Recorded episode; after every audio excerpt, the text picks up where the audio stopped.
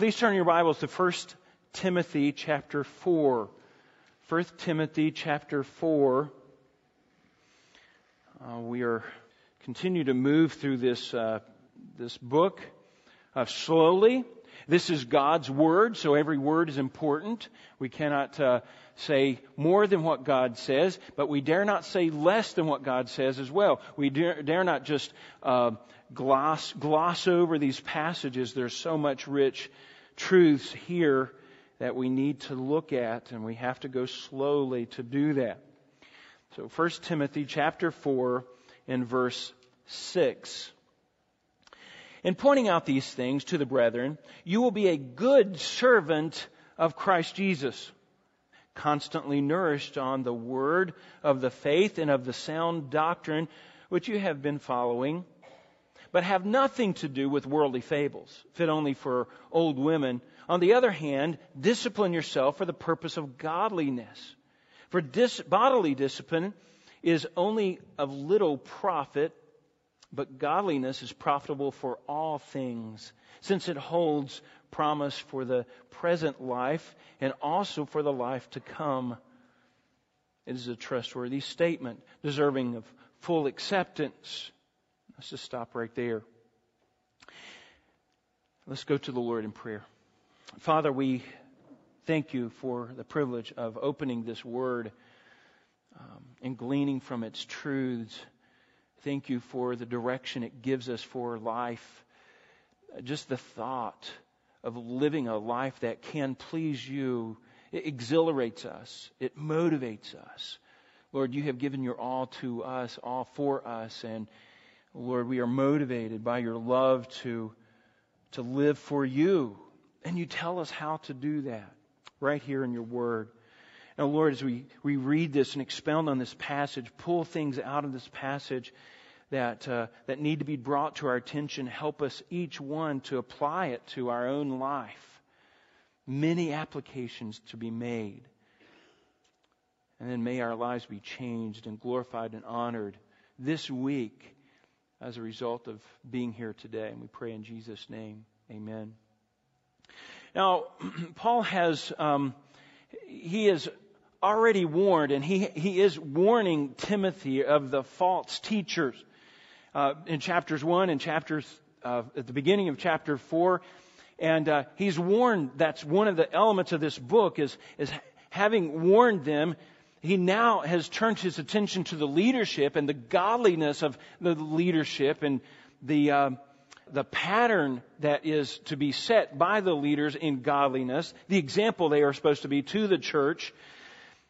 And the church is explained being the pillar and support of the truth and that just there's a weightiness to that. That's why our lives are so it is so important for our lives to be godly and that pattern of godliness be seen in the church and be exemplified in, by the leadership of the church because we are the pillar and support of the truth Paul, having said these things, now turns his attention to Timothy.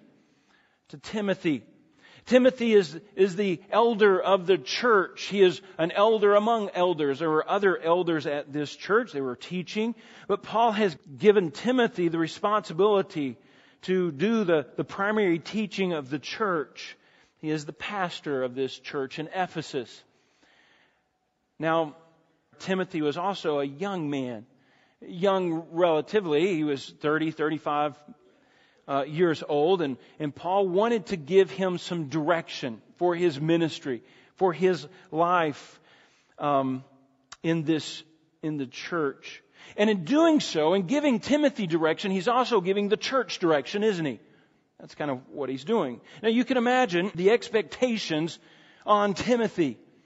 Uh, he had been traveling with Paul as a missionary for some 15 years, for a good long time, and he had been out saving the world. He had been uh, just uh, doing spectacular things in uh, Mediterranean area, and now he finds himself pastoring this church.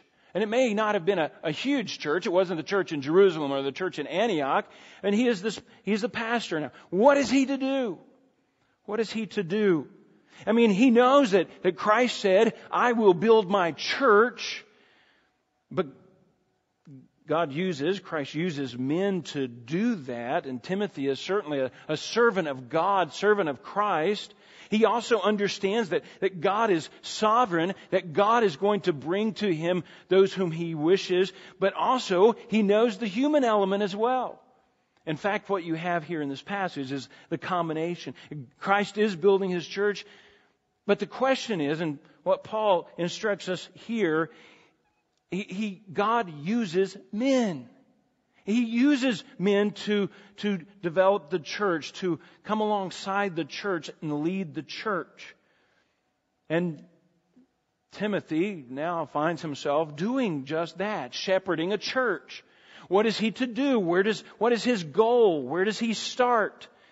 And what is his plan for church growth? What does he do on a daily basis? Who does he listen to? Now, so Paul is giving him instruction, but really this instruction, you remember back, he's giving this instruction, this instruction is actually coming from God himself, but it's through the apostle Paul. Now it's really interesting. Timothy in his circumstances, you would think, well, God will just talk to me directly and tell me exactly what to do on a daily basis. It's not the way it works, is it?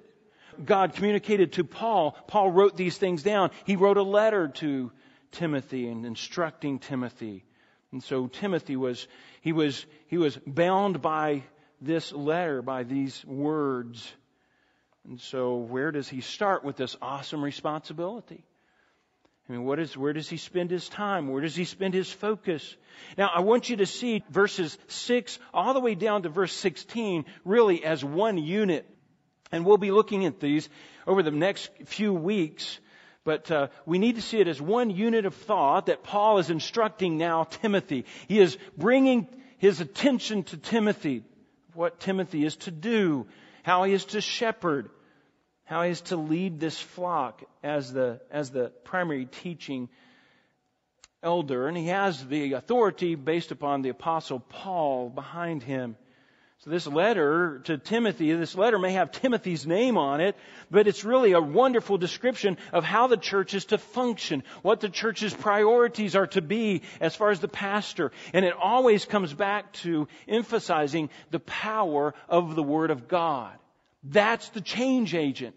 That's the, the element of the church that is so important that we continue to uplift the power of the Word of God. Now here's what I want you to see. The good servant of the living God is one who minimizes the distractions of the world and focuses on pleasing God. Now, that's the principle. If you want to be a good servant of a living God, a good servant of the living God is going to minimize the distractions of the world and focus upon pleasing his master, pleasing, pleasing God. And the question that Paul answers for us in this passage is what makes a person a good servant of God. Now you have to understand the way Paul is using the word servant there is is um, by means Timothy's office that he was in was the shepherd.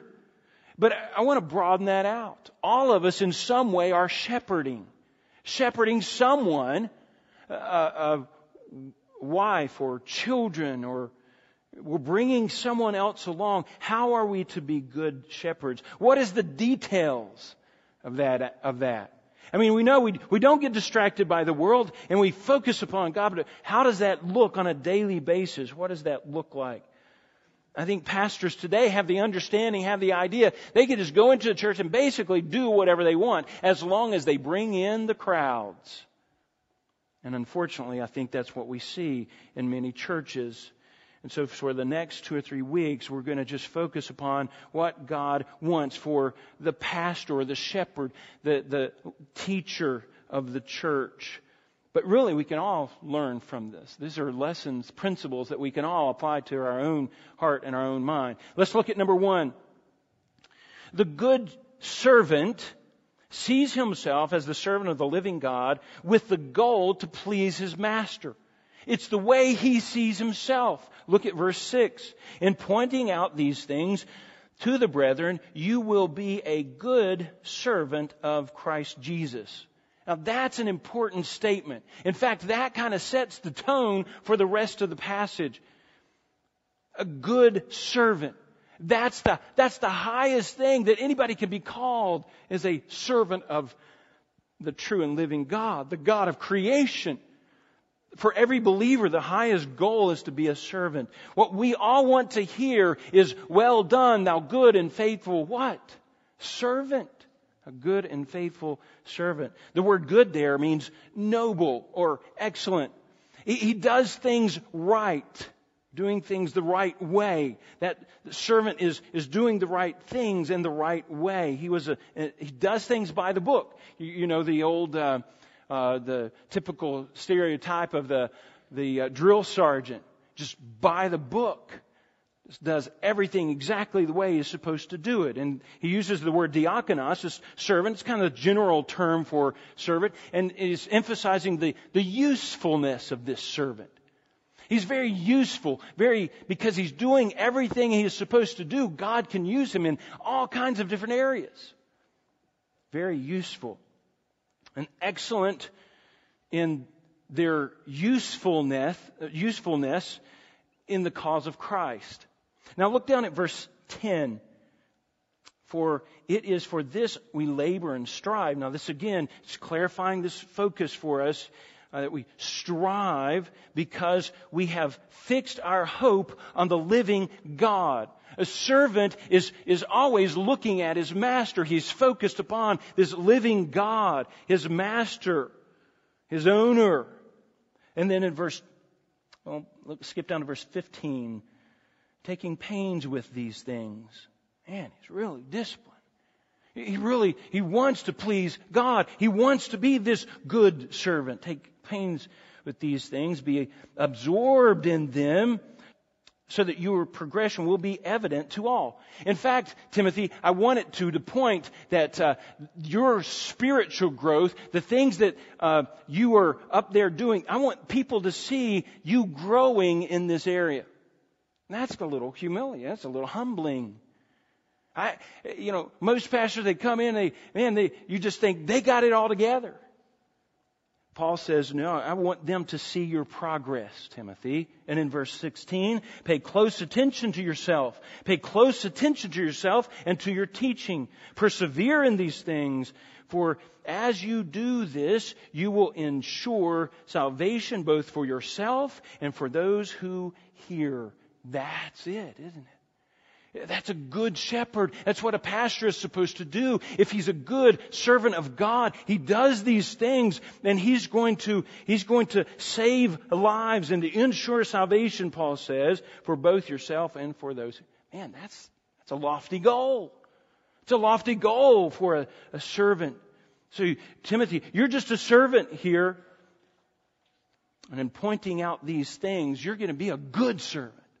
So there's conditions on this servanthood. You can be a bad servant or a good servant. Timothy, I want you to be a good servant, and if you do this, you're going to be that good servant, he says. And pointing out these things. It's a conditional clause there. In fact, this whole passage is just full of conditions. If you do this, then you're going to wind up being a good servant. You're going to be the kind of servant God can use and the kind of servant that is going to please God. So Paul builds on this whole idea of Timothy being a good servant. The thing is, and what's most important, is that Timothy has to have that in his own heart. There has to be some kind of uh, internal motivation for Timothy to want to please God, to want to uh, see God as his as his God, as his master, and he is a servant. He wants, he must want to hear the words, Well done, thou good and faithful servant. Doesn't he? And in doing that, he becomes significant. In doing that, he is, he is not merely doing just the mundane things. He turns the mundane things into things that are important. Why? Because he's a servant of God. These are things that, that God wants him to do. He is pleasing God with them. So Timothy, he just can't do anything he wants to do if he's going to be a good servant, and he's got to do these things. This is the, this is the requirements of a good, ser, uh, good servant of God. Shows commitment, doesn't it? shows commitment. I have to ask that of my own self. Am I committed? Do I see myself as a servant of the true and living God? You know, then anything, everything becomes significant. If you're serving God, if God has put you in this place, be a good servant. If you're down teaching children, you're the only one in the room, the only adult in the room, you can be a good servant. You can be a servant that is, that is pleasing to God. And what you are doing is significant and it matters to God. Now, all the difference in the world when we see ourselves as servants, servants of God. But the problem is, is many times that is not our goal. Many times, and most of the time, if we admit to it, uh, many times our, our, goal is just to please our own self, maybe to please uh, someone, and I'll take this class and try to please them, um, or to just keep the peace or keep the calm, or whatever goal or whatever motivation. But listen, our motivation, our heart has to be, the goal of our heart has to be to be a good servant of Jesus Christ. That has to be our focus. He is our focus. He calls the shots. We don't really, really care. It doesn't matter what anybody else says. We listen to His voice. We listen to His voice. The thing is, it has to be real. Do you see yourself as a servant of God? Is it real in your life? Or are you still focused upon self?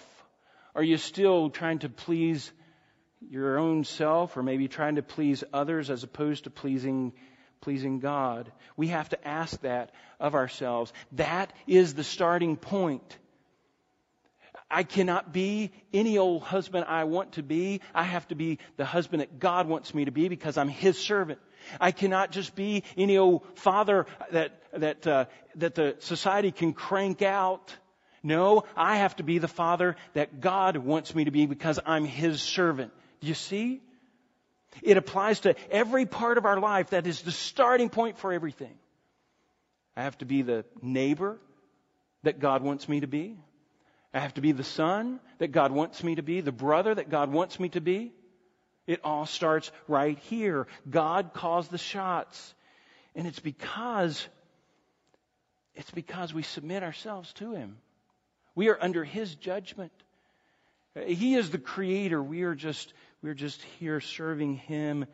So we do this humbly and we do this with, with the right focus. We focus upon Him. What does He think about my pastoring, Timothy may say? What does He think about my fathering, my fatherhood? What does God think about the way I'm dealing with my children? What does God think about the way I'm handling my work situation? Well, if God is not your master, if you are not the servant of God, it doesn't matter to you. So that's the place to start. And it did matter to Timothy. It did, and Paul, Paul points that out. Timothy, I know you want to be a good servant, and here's how. Here's how to do it. Number two, number two, the good servant points to others to God's truths points others to God's truth. Good servant points others to God's truth. The very beginning of verse 6, in pointing out these things. So that's the condition. Timothy, if you point these things out, then you'll be a good servant. It's a conditional clause there, and uh, the the uh, the command is what Timothy is supposed to do to to be a good servant is to point these truths out to out to his parishioners, out to the brethren. And what truths would that be? Well, the first context there is, um, in the immediate context, is verse four, chapter four, is the uh, the false teachers that are producing apostasy. Point these things out to the brethren. But I think it broadens out to all of chapter three, really the whole uh, the whole letter to Timothy. He is pointing. You point all of these things out to the brethren. Now, the word "point out" there is is to remind them of these things or, or to make these suggestions to them. It's definitely not uh, commanding them or forcing them to obey. That's not the idea at all. It's a gentle, humble persuasion of these things. You're pointing these things out. Why? Because they have the same motivation. You just point these things out and, and man, they'll make the life corrections that they need to make. Why? Because God is their God as well. God is their master. They are servants too. And if you point these things out, they're going to come alongside. They're going to do what is right. So to Timothy, he is to fulfill his responsibility as a pastor, as a shepherd of the sheep, to point these things out. Now, you don't measure a shepherd by how well he pets the sheep, do you? And how he just, he just kind of uh, coddles them. No, you, you judge a, a shepherd by the way he takes care of the sheep, by the way he feeds them, by the way he protects the sheep, by his warnings of the sheep, by the way they grow and mature and become stronger and become healthy. That's the judge of a good, a good shepherd. And Timothy is to warn them of danger.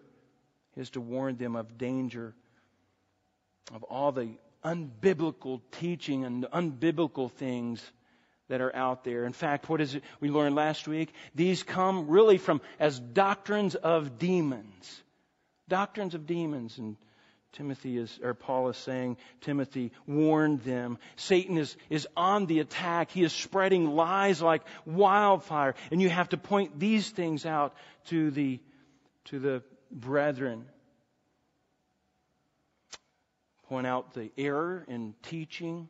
Point out the, the dangers that are in the world. Point out also the promises of God. Point out the commands of God point out His works, His attributes, as I already talked about this morning.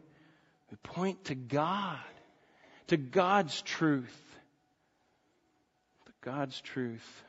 As a pastor, Timothy was fulfilling, is to fulfill his responsibility, at least to, to inform the, the flock, to warn them, to tell them, to give that, that message out. What they do with it is their responsibility then. The thing is, today, it's not really politically correct for somebody to say, ah, you need to do this, or you need to. It's not politically correct for anyone to stand in judgment over me. Boy, nobody's going to tell me how to live life. That's, that's the attitude today. But you know, for a believer, it's, it's not like that, is it? Believer's not out saying, I'm going to do what I want to do. No, the believer, the believer is, is eager to hear from God, is eager to, to be pointed in the right direction. And so it's a suggestion. It's a reminder. Now, now God thinks this way. This is the way we're to do these things. This is what God says, and we bring others along. So he is not only a, a good servant and, and, focusing upon himself as a servant, but he also points out the things of God to other people. Number three, the good servant is constantly feeding himself on the Word of God. Look at verse, um, the end of verse 6. Constantly nourished on the Word of the faith and of the sound doctrine you have been following. Now, if Timothy is the pastor of the church, and the church is the pillar of truth, as we saw in chapter 3, if it is the pillar and support of the truth, the truth from God, then somebody's got to know that truth. Somebody's got to know that truth. And, and Timothy, as a good servant of God, you've got to be nourishing, constantly nourished in the, in the Word. I mean, if we're going to combat the doctrines of demons, if we are not going to, if we're going to be a church that's not carried about by every wind of doctrine, Paul says in Ephesians, then, then somebody has to know the truth. Somebody has to be nourished uh, on the truth, the Word of God. He is to be reading it. He is to be studying it and meditating on it, bringing it out into his life. He is to master its content he says, Paul says, on the word of the faith. That's just talking about the, the, the body of uh, Christian truth. The whole thing, the, the whole body. Now, in Timothy's day, that would have included the Old Testament and probably maybe some of the Gospels that have already been written at this time. Things that, uh, that are solid. The, the, the body of Christian truth. That would be the Word of God. The Word of God. Now notice, on the Word of the faith, It's the Word of, of God here. This is the thing that we all put our faith in. And the sound doctrine or teaching which you have been doing. Now, he presents this idea that the doctrine here or the, the word is first, and then there's teaching from that. There's obviously dots that have to be connected in our life. There's, there's obvious teaching that comes from that. Doctrinal teaching. There's commands and things from Scripture. Plus, the, the whole um, doctrine of it, the, the theology that's behind it, the understanding of God, the understanding of man, the understanding of Christ and who He is. There's all of that. But it starts with the Scripture.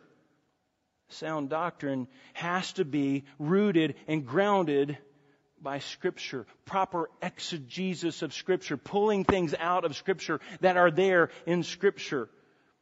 And the, the teaching that Timothy has already been following. It's been coming from Paul, and Paul's uh, mentored Timothy for these many, many years. And he says, I know you're already following these things, but continue in them. Continue nourishing yourselves in them. Now, I'm afraid that there are other doctrines out there. There are systems of thought that are not based upon Scripture, that are not exegetical. They're not. I mean, they're good moral things. They're good moral way to live, maybe. They may even include Christ. They may include God, but, but they're not necessarily exegetical. Tim, Paul is telling Timothy, no, Timothy, dig down deep in the Word of God. Let everything come from that. And the emphasis is, is not on knowing how to communicate. Oh, that's a good thing. But knowing how to communicate is, is kind of a side track sometimes. Or contemporary issues. Boy, know the contemporary issues, Timothy. No, he didn't say that. We have contemporary issues all over the place, and everybody wants to know what do you believe about this what do you believe about that? Or cultural trends. Paul didn't say, know the cultural trends. And boy, those shift all the time. And a pastor has to be watching because those are the ways Satan uh, introduces lies, these cultural trends. Or, or he didn't even say, know the dynamics of your congregation, Timothy. No, he says, Timothy, know this word. This word is what is going to nourish you. This word is what's going to uh, build you up spiritually so that then you can feed other people. P- P- Timothy must be feeding himself. I believe that many churches are in error today because the pastors really don't know the Word of God. Now they know the stories. They know David and, and Goliath and they know Shadrach, Meshach, and Abednego and they know these, these stories of scripture, but they lack uh, the biblical knowledge that they, that they need to prevent error. Most of the time it comes from minimizing the word. Oh, they're busy about all kinds of things. And we can be. There's all kinds of good things that pastors can get involved in, from from um, uh, education to uh, to uh, government uh, to uh, children's work to feeding the poor, taking care of the homeless. There's all kinds of good things, but the preeminent thing is the Word of God. And we dare not minimize that in any way. It has to be, it has to consume your life, essentially. There's no system of thought or, or philosophy that, that is healthier than the Word of God. And it all starts there. It comes from there. Proper exegesis, like I said. And a lot of people know the jargon. Oh, they know how to sound Christian. Um, my brother and I were talking this morning. He had a chance to go to a uh, a funeral uh, at a Jehovah's Witness church, and he said, "Man," he said, "it sounded pretty good. It sounded all right." And it really got, that kind of surprised me, but uh, but you know what? That's what Satan is about. He, he wants it to be so subtle. He wants it to be just so easy to accept. He can make, he can make falsehood look so innocent. And we have to know so well, not just the pastor, but all of us have to be nourishing ourselves on in the Word. If you are a father, you know that if you're going to communicate these truths to the, your children, you have to know them first. You have to saturate yourself with the Word. If you're going to uh, bring your wife along spiritually, you have to know these principles. If you are going to, moms, if you are going to teach your children, you have to know these principles.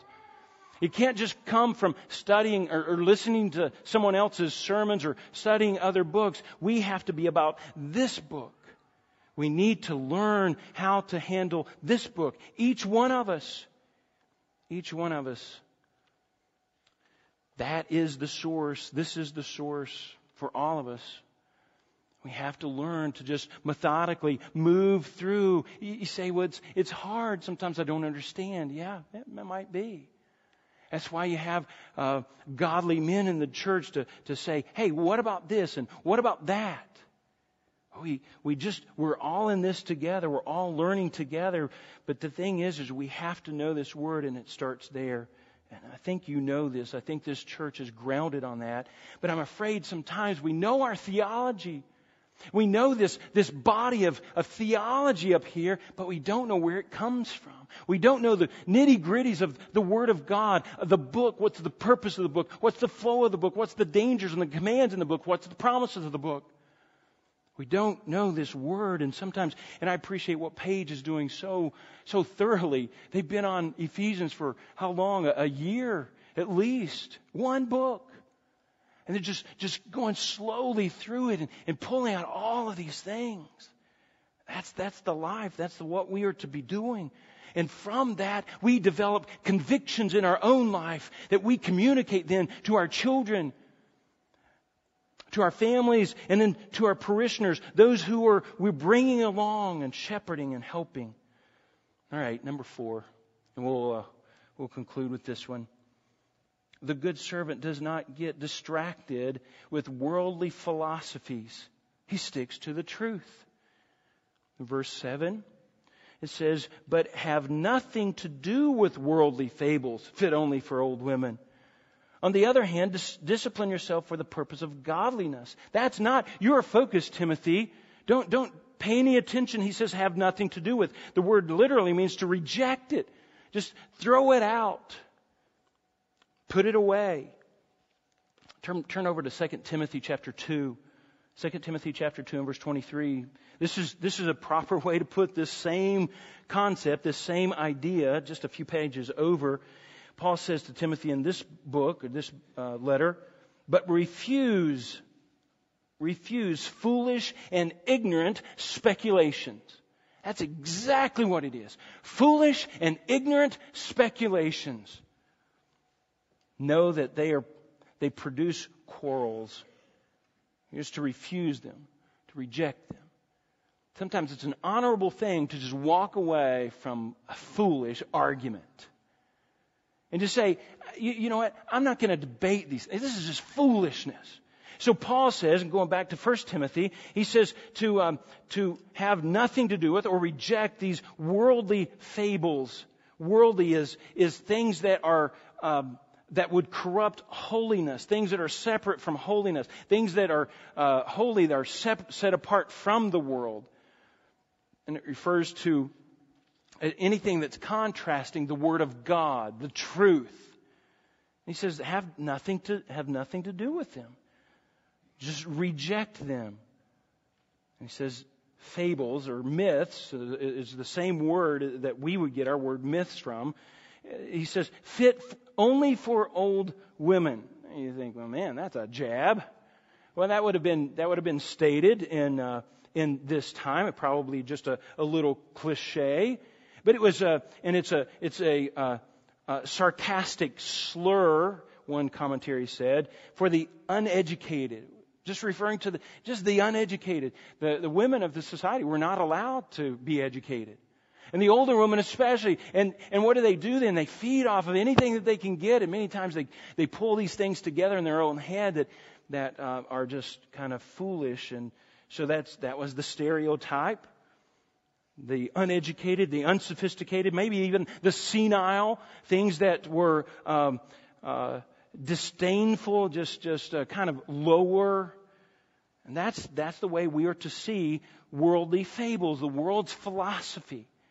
It's, it's, it's, no good. It's not for us. It, it, it contradicts the truth. We're not to just uh, go after it like it is something to guide our lives. But I tell you what, so many pastors do. The mind is, the mind is a precious thing that's given to us by God, and it is to be educated. The mind is to be educated. The mind is to be disciplined. The mind is to be renewed. And God expects leaders to have pure minds that are saturated with the Word of God, that is disciplined to think biblically, to think like God thinks, and not be distracted by the foolish teaching of the world. And let me tell you, the world is cranking out foolish teaching. They've got an answer for everything. You want to learn how to raise your kids? The world's got an answer for that. It's not going to be biblical. You want to learn to be a good husband? Boy, the world's got an answer for that. It's not going to be biblical. But it, they will always have answers. Satan will always have a lie to sell you. He will always have an answer. God expects leaders to have a pure mind, saturated with the Word of God. There's no place for foolish, silly myths. You know what they really are? Doctrines of demons. Just subtle little lies from Satan doctrines that, that pile up. Before you know it, you begin to think a certain way.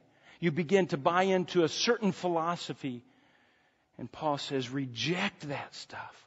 You, you formulate your thinking from this book. From this book. Reject anything else. Reject it. This is absolute truth. Does the church really believe that? We're dealing with absolute truth here. His mind, Timothy's mind, had been renewed. It can uphold the truth. Timothy, the first thing that Timothy had to do, what does he have to do? Recognize it, don't you? That's the hardest thing. Sometimes just recognize it. Is this good? Is this bad? I'm reading through uh, Facebook and a little blurb comes up and, and it, boy, it kind of sounds good. Kind of, but where's it coming from? And you have to evaluate it. You have to recognize, is this biblical philosophy? Is this biblical teaching and thinking? And sometimes it can be tricky, so we have to be very careful. We're not to study false teaching. We're not to delve into it. I know too many pastors that have just gone slippery slope, just a small, steady um, uh, way to, to they just educate themselves in small little increments. And before you know it, their minds are, are just completely away from the Lord. Muddled thinking, hopelessness, worldly philosophy. And it can be so subtle. You say, well, you know, I don't, I don't listen to any, any, anybody else. I, you know, I just come to church and, and that's all. But you know what? Um, worldly philosophy comes through music. I grew up listening to country music.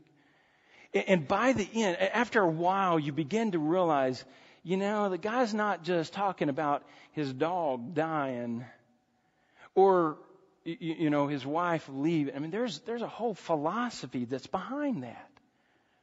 A whole shift, a whole, a whole, uh, wrong system of thought.